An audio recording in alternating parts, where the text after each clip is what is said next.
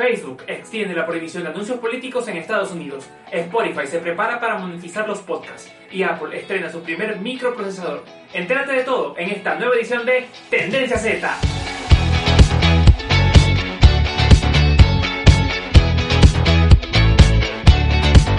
Apple presentó su primer microprocesador, el M1. Fabricado con tecnología de 5 nanómetros, este chip con 16 mil millones de transistores será el corazón de los primeros Mac que dan ese importante salto a la arquitectura ARM. El cambio de chips marcará un alejamiento de la tecnología de Intel Corp, que ha impulsado las computadoras Mac durante casi 15 años. Apple espera que los desarrolladores creen ahora familias de aplicaciones que funcionen tanto en computadoras como en teléfonos.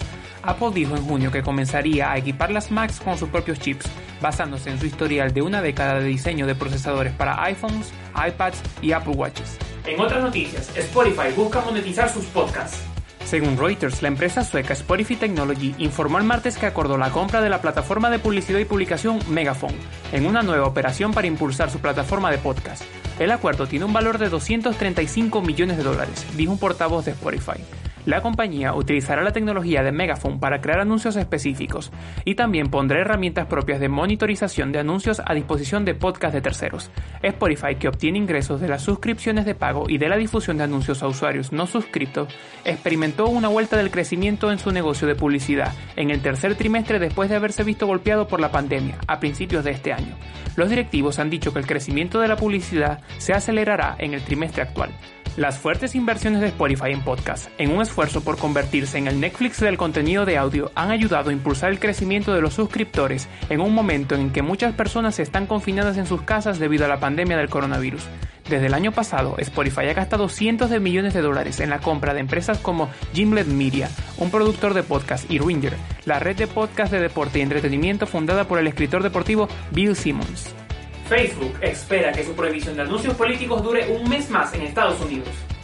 Según un correo electrónico que la empresa de redes sociales envió a los patrocinadores Facebook, que había anunciado la prohibición como parte de las medidas para combatir la desinformación y otros abusos en el sitio, había dicho anteriormente que la iniciativa duraría menos de una semana, pero podría extenderse.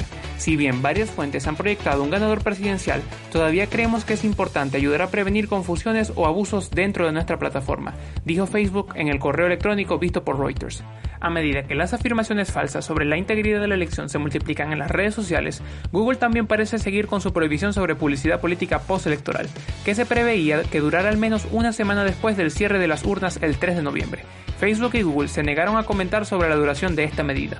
Una portavoz de Google dijo anteriormente que la compañía levantaría su previsión basándose en factores como el tiempo necesario para que se cuenten los votos y si había disturbios civiles.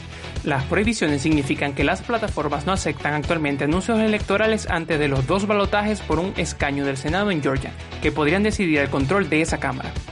Y con esto finalizamos esta edición. Queremos saber tu opinión.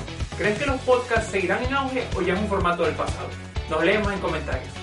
Recuerda darle like, suscribirte y nos vemos en el próximo episodio del programa que marca la pauta, Tendencia Z.